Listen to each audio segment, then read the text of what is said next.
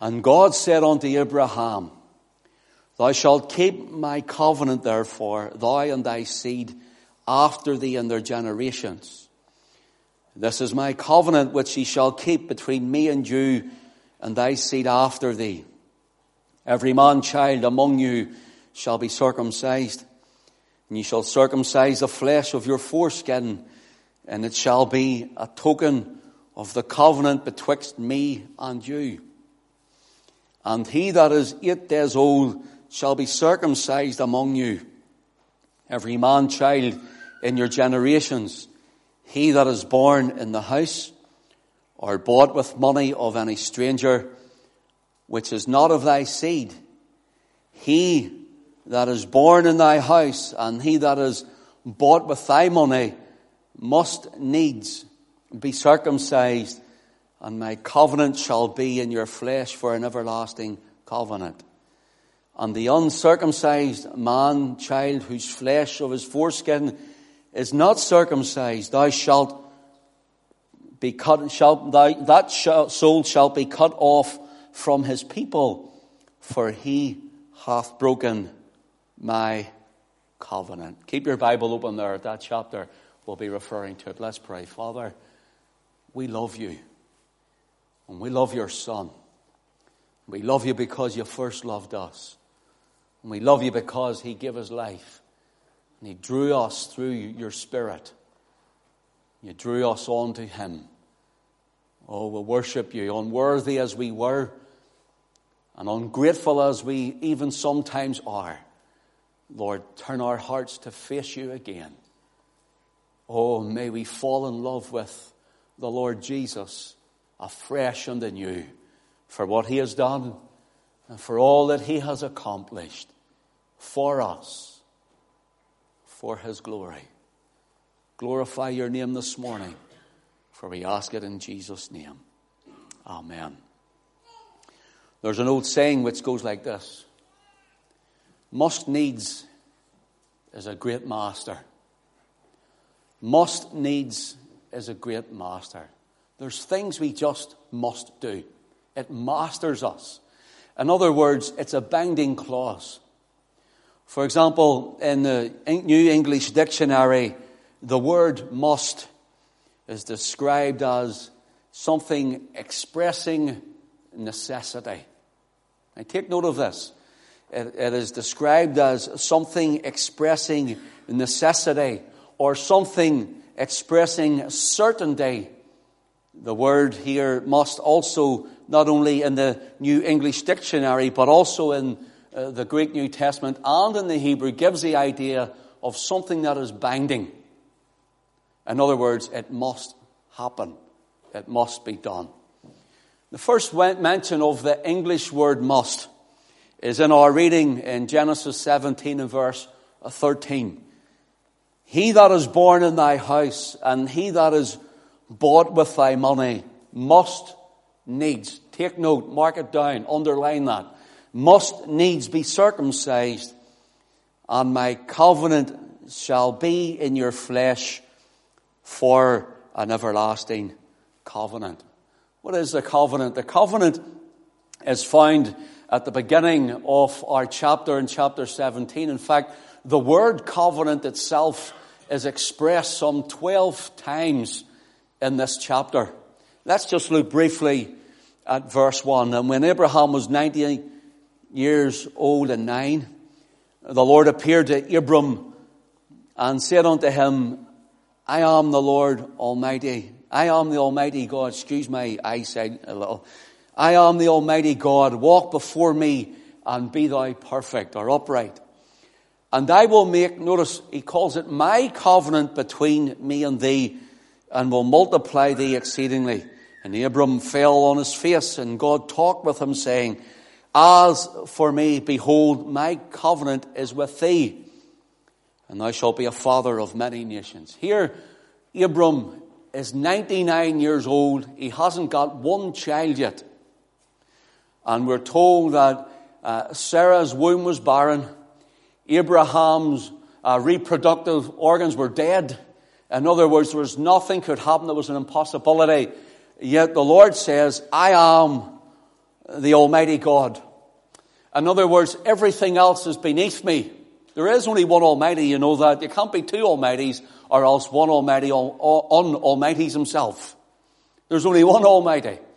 And he says, I am Almighty God, showing that he is Lord over all things, God over all things, all powerful, supreme and sovereign over all things, creator, maker, keeper, and sustainer of all things that are in heaven and earth. And he comes to this man called Abram, which means high father. And he says, I'm going to change you from being a high father to a father of many nations. Now, Abram hasn't had a son. He hasn't a child. And of course, we're looking at a great impossibility here. But then if we go down, I'm just going to read through these. Uh, in verse 7, he says, I will establish my covenant between me and thee and thy seed. So the covenant starts to spread out. Notice this. First of all, it was the covenant between the Almighty and Abram. The covenant is with thee, says uh, the Lord to Abram. And then in verse 7, my covenant is between me and thee and thy seed. And then it says, for an everlasting covenant. And then if you let your eye run down to verse 9, he says, it says, and God said unto Abraham, thou shalt keep my covenant. So God says it's mine, but I'm instilling it in you and in your generations, and your seed. Then he goes on to say in verse 10, this is my covenant which ye shall keep between me and you and thy seed after thee. In other words, my covenant which is mine, I'm sharing it with you. It's going to go into your seed, but they must have their part to play. And keep it.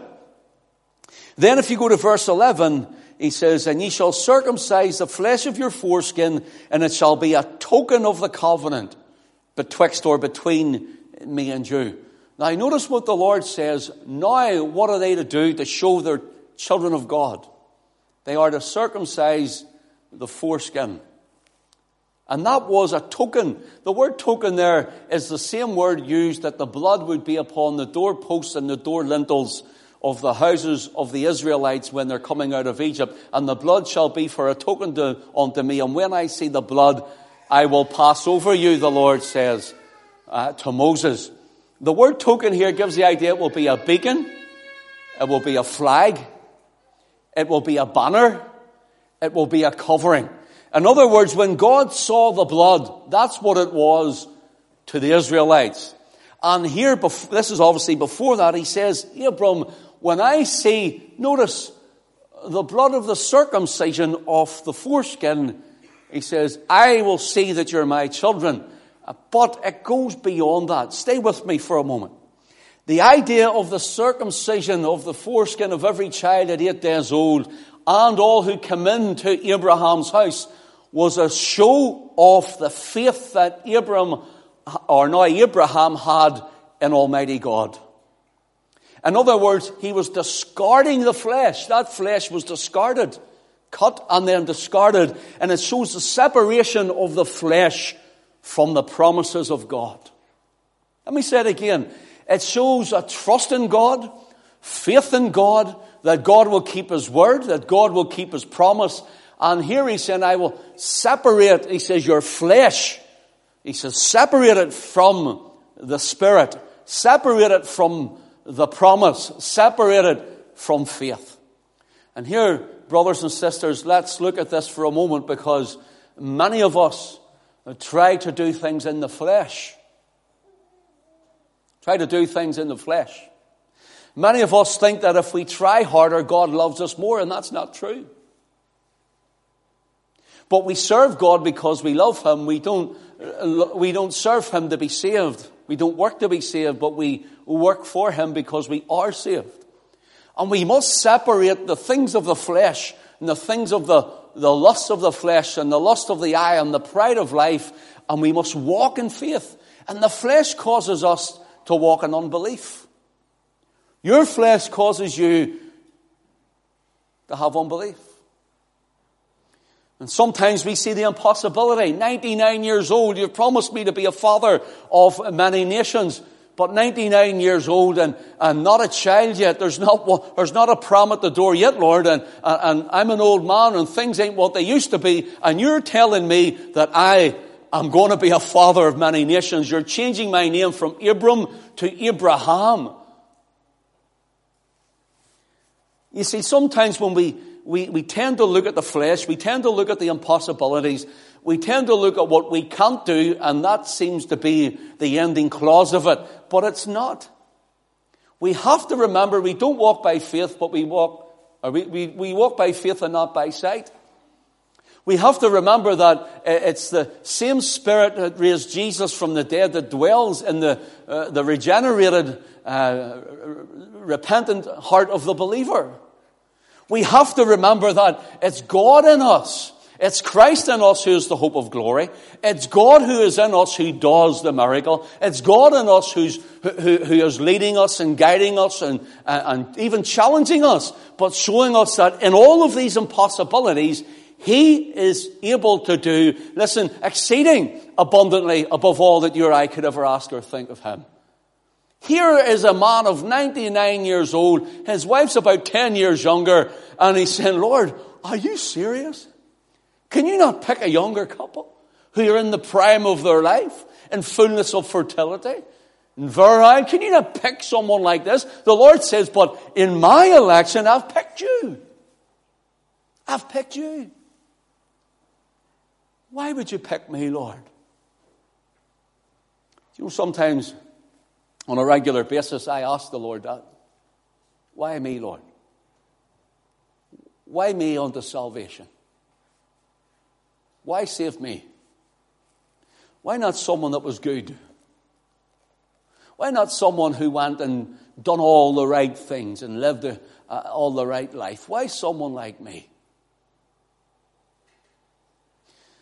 The answer just is sovereign grace, electing love. That's all I can find. You see, we are to rejoice that the Lord has come into our lives. To rejoice that no matter the impossibility, you know, brothers and sisters, I, I, I will be honest with you. Uh, I, all the time, on a very regular basis, I would be saying, Lord, how did I ever become the preacher?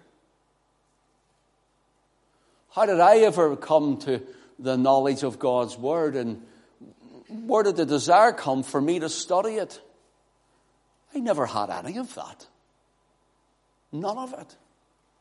Lord, I, I've even said, Lord, are you sure you know what you're doing? It's me. It's only me. We, me, as you would say. You see, brothers and sisters, we look at the flesh. And the flesh will cause you to be disappointed. And the flesh will cause you to be distracted. And the flesh will cause you to take all the impossibilities and to mount them up before you. And the flesh will cause this great mountain to, uh, to make you seem so small. The flesh will cause you to feel despised.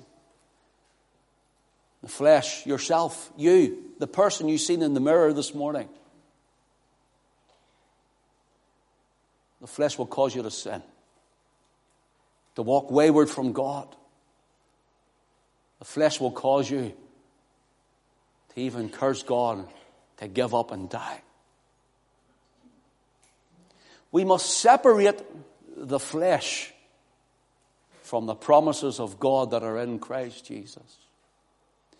We must circumcise the heart and cast away the fleshy man, cast away the, the fleshy woman the ungodliness that's in every one of us. You know, Paul says, There's no good thing that dwelleth in me. Then he says, That is in my flesh. Because he knew the Holy Spirit was in him. So that's the good thing that dwells in him. And there's no good thing that dwells in you. And there's no good thing that dwells in me. But the Holy Spirit of God. That's why we're standing in the righteousness of Christ. That's why we're trusting in the blood of the Lamb. That's why we have the Holy Ghost indwelling us when God gave it at the ascension of His Son and outpoured His Spirit into us. Here we see Abraham, his household, were to cut the flesh and discard it, and it showed faith in God. You know how people will find that you're a real Christian? By the fruit of your labor, by the walk of your life, discarding the things of the world, discarding the things of the flesh. Just yesterday, I was talking to a man. He says his pastor preached that Christians should abstain from alcohol, and almost all his young people got up and left him and went to a church who allowed it. Wow.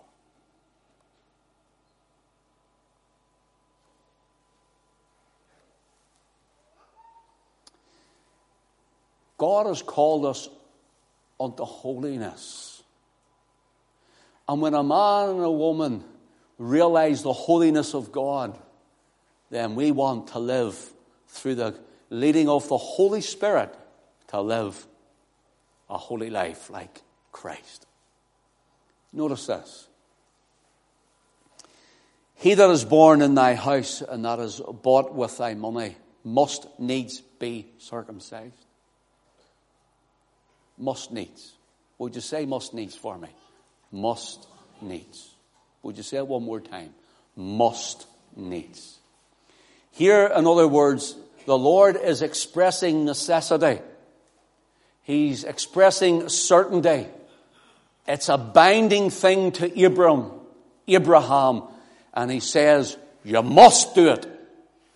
If you want to cast away the things of the flesh and show the world that you're mine, then circumcise the flesh and discard it. Ask the Holy Spirit this morning to show you what part of the flesh we need to cut off and discard for the glory of God. I was at a meeting not so long ago, and I found the preacher apologized, one for speaking out of uh, the King James Bible.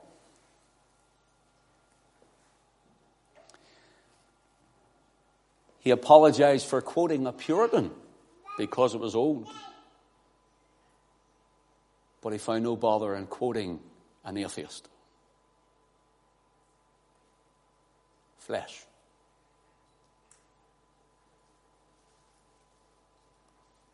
Flesh. Here, one must needs be circumcised. Showing your faith is the cutting of the flesh, the old man and the old woman to be crucified afresh.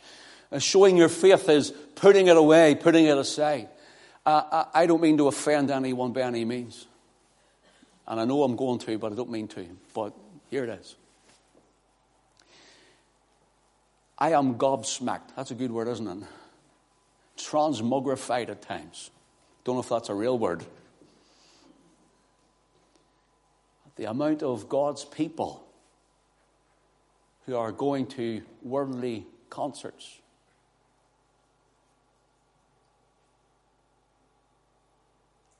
The amount of God's people who are now sitting with the world because we must win them.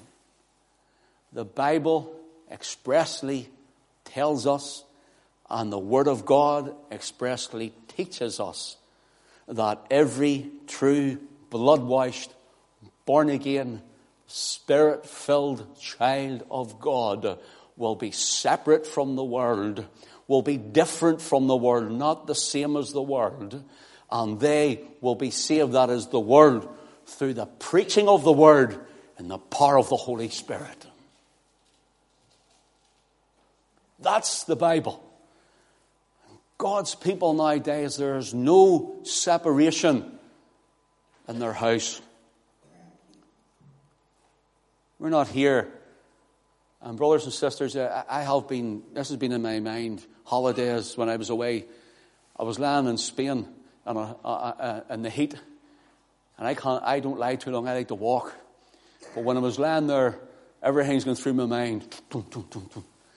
the way the church is, not only ours, but the church universal, and the way things are happening in the Word. And I says, God, help us. And I felt the Lord kept saying to me, get back to the Word. Get into the Word. Tell them about the Word. It's the Word, it's the Word, it's the Word. You know, brothers and sisters, I love worship. The group did well today. And keep going. You're doing fantastic. I love worship, but I can tell you one thing. When you go home and shut your doors, it's not the worship, it's the Word. When something comes to your door, it's the Word. When sickness comes, it's the Word. When fear comes, it's the Word. When anxiety comes, it's the Word. When danger comes, it's the Word. And when Christ comes, it's the Word. It's the Word of God. God's people no longer want to lift uh, the unadulterated, inspired Word of God and read it.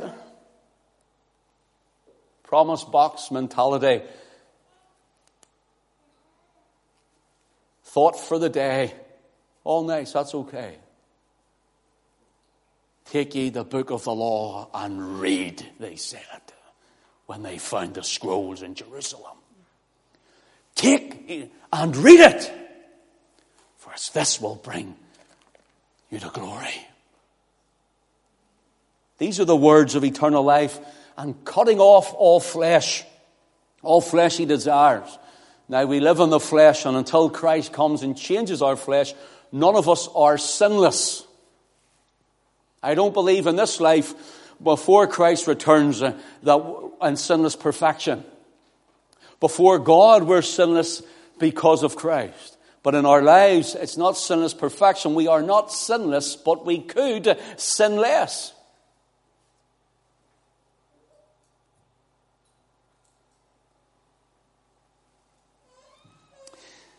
Here we see the Lord said, must needs. Brother, sister, I personally believe not that my word will stand for anything, but on reading the scriptures and studying and praying and thinking and pondering and musing on it and chewing it over, I personally believe that we will not see uh, revival in God's church until we cast away the things that we desire and pray in the things of God's will. And until you and I yield ourselves to the fullness of God and His Word and Spirit, I do not believe for one minute that God is going to send any great revival. The Lord has said in His Word, If my people which are called by my name who'd humble themselves and pray. Turn from their wicked ways and seek my face, he says, then, he says, I will hear from heaven and I will heal their land. Ulster is in the state it is in. Britain is in the state it is in. The United States also is in the state that it is in because the church is in the state that it is in. Everything is going. There's no cutting off of the flesh. There's no showing the faith in God. And we are not, we are not trying to rubbish anyone. We're just saying, I believe as an assembly, as a person, a Christian, a pastor, and a preacher, brothers and sisters, I am determined, I am determined to get back, to get back to the things of God, to the Word of God, this holy Bible which God has placed uh, so lovingly and caringly into our hands that other countries cannot have, that you and I may see men and women who do not like the word and run out looking for preachers having itching ears, that they'll tell them things that they want to hear, not things that they need to hear. And it might empty a pew and it might empty a church, but one thing we must do is to stand upon the Word of God. It must be that we stand upon it. It must be we get back. Listen, the early Pentecostals, thinking about them, reading about them, watching things about them, eh, they didn't have no gimmicks. They had no gimmicks. It was the Word and the Spirit. It was the Holy Ghost and prayer. It wasn't even emotionalism. It was simply this. They preached the Word and God followed his word and performed acts and signs and wonders because he promised. Oh, brothers and sisters, let's cast off this foreskin of our flesh, as it were, and let us see again the circumcision of our hearts uh, that, show us, that shows the faith we have in Christ alone that shows that we are standing in the Word. It's not popular. It's not in the trend. It's not in the fashion. It's not going with the flow. But brothers and sisters, any old fish can swim downstream. And when I was away, I seen trout swimming up and I thought, now there's a real challenge. Jumping up over the river. I thought, now there is a different fish. So I was standing looking over the wall and the river was coming down and the, these men were in fly fishing, salmon. What did I say, trout? So I wasn't a trout, it was a salmon. My wife was, uh, has let me know there. And, and, uh, and it was, these guys were swim, oh, swimming, they were fishing. The fish were swimming, the men were fishing. And the, the salmon was going up and jumping up and jumping up. And it was fantastic. I said, now there's something different. I don't want to be like the world. When I got saved from the world, I knew what Christ saved me from. I knew the life He had brought me from and where I was headed, not only for eternity, but in this life. And I knew where He had brought me from and the forgiveness of my sin. Listen, and you just don't even know the half of it. I wouldn't even, I, I couldn't repeat it. But when He saved me, it, He changed me. He changed my heart and He changed my life. And I've never been the same. I've never been the same. Christian, I'm not trying to, this is not condemnation. This is uh, for you to examine yourself. Examine ourselves. For me, I've been examining myself for quite some time now. So it's not condemnation. I say it with all the love in my heart. Tell me something. Don't tell me something. Tell yourself something. Have you truly met with the Savior?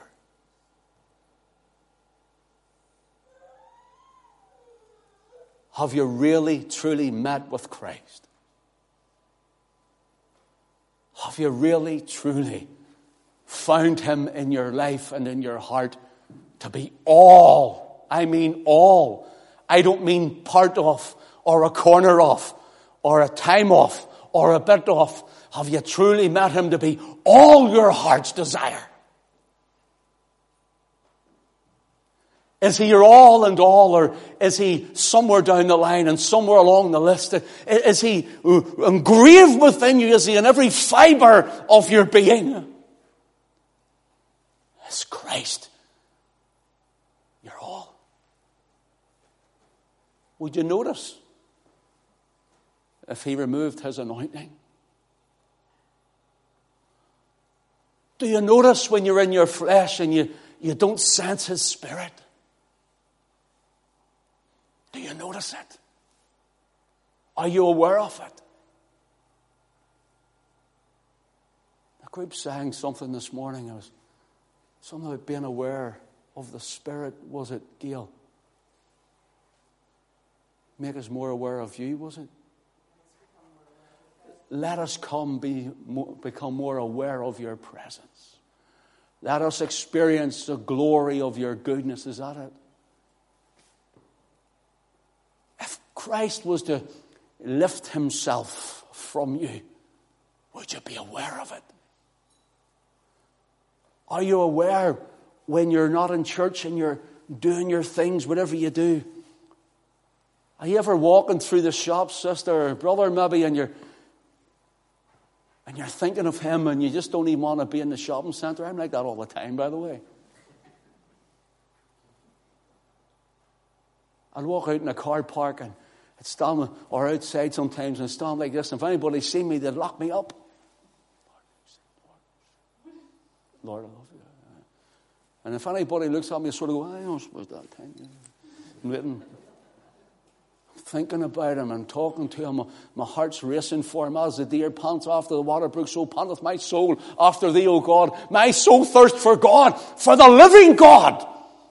But rather, what does our souls desire? What do our souls thirst after? We must need, it's a binding clause if we want to show our faith to a dying world. if we want to show our faith to our, our, our, families and to society and to our neighbours and to our work colleagues, if we want to show our faith, we must cut the flesh and cast it away. Ah, Christian, want to see what he says? You want to see how she gets on? You want to see how they act? You want to see what they do? See the words that, that, that they speak? I know they're on the fiddle, you know. Jim prayed about that this morning. Brothers and sisters, the Lord Almighty God comes. Says, Abram, I'm going to place a promise in you. It's between me and you. But you must circumcise your seed. It'll show faith. And take the flesh and cast it off.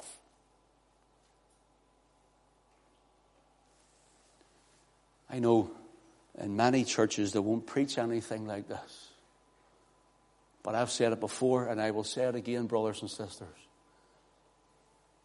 I love you too much not to preach it.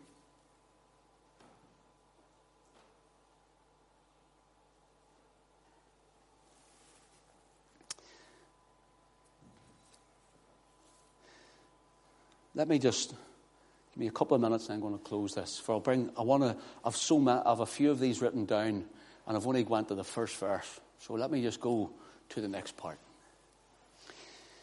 Hebrews chapter 11 says about those, Hebrews chapter 11 is known as Faith's Hall of Fame. And notice what it says about people like Abram, Abraham, I should say, and uh, the likes of him. Now, notice this God has promised him that he'll be a father of many nations, but he must needs circumcise his seed. Notice, Hebrews 11 and verse 13 says, of Abram and others, they died in faith, not having received the promises. What? Hold on. Almighty God comes, gives him a promise. Abraham sees Isaac and Jacob and so on, and he dies not having received the promise. Did the Lord let him die?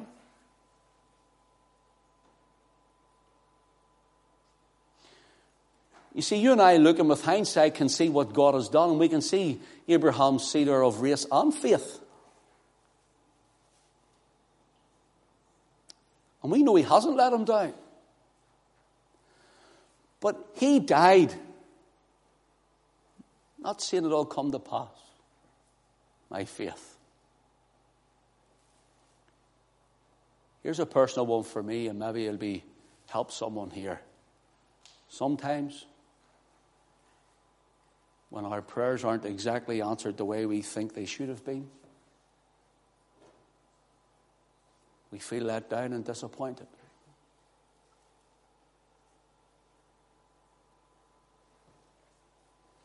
But you see, what you need to do is see a bigger picture. It doesn't matter if God has said a, promise to you, even at the loss of a loved one and you've prayed for them. That loved one who is in Christ and you who are in Christ, the bigger promise is that you will be with them in Christ's glory.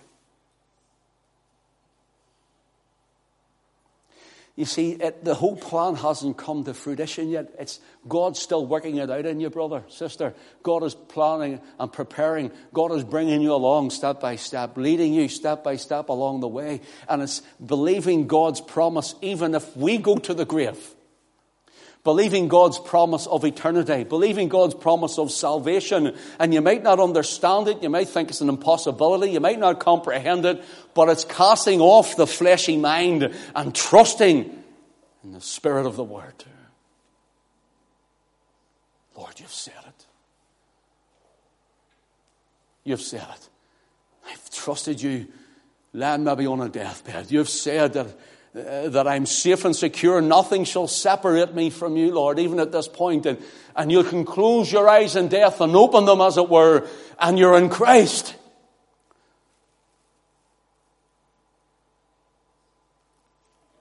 You see, the bigger picture has yet to come. Notice what it says. They died in faith, not having received the promises, but having seen them afar off.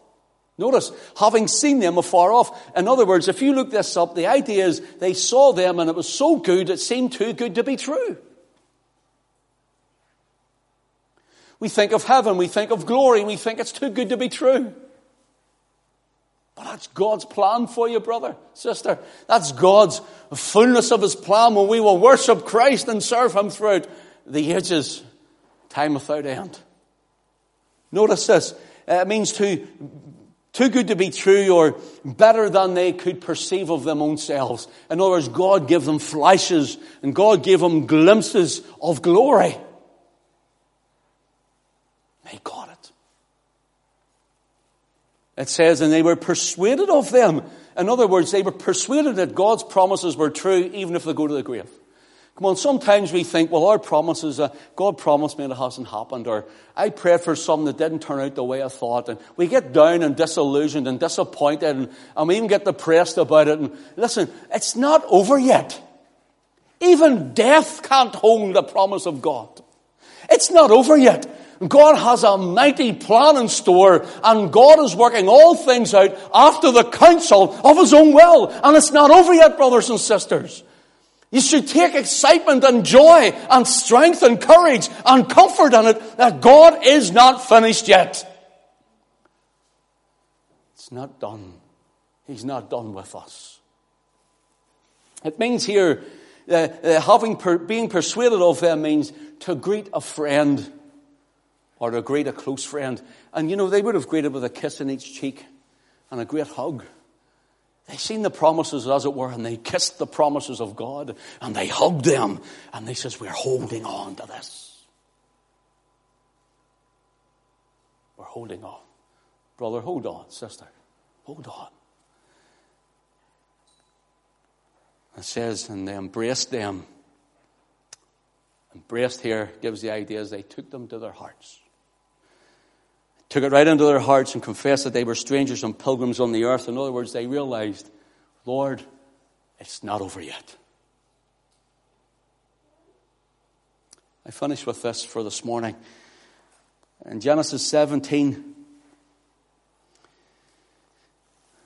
if you let your eye run down to verse 21, but my covenant will I establish with Isaac which Sarah shall bear unto thee at this time in the next year. And he left off talking with him and went up from Abraham. He left off talking. The idea is God stopped talking and left him. God has given you something and seems so long ago.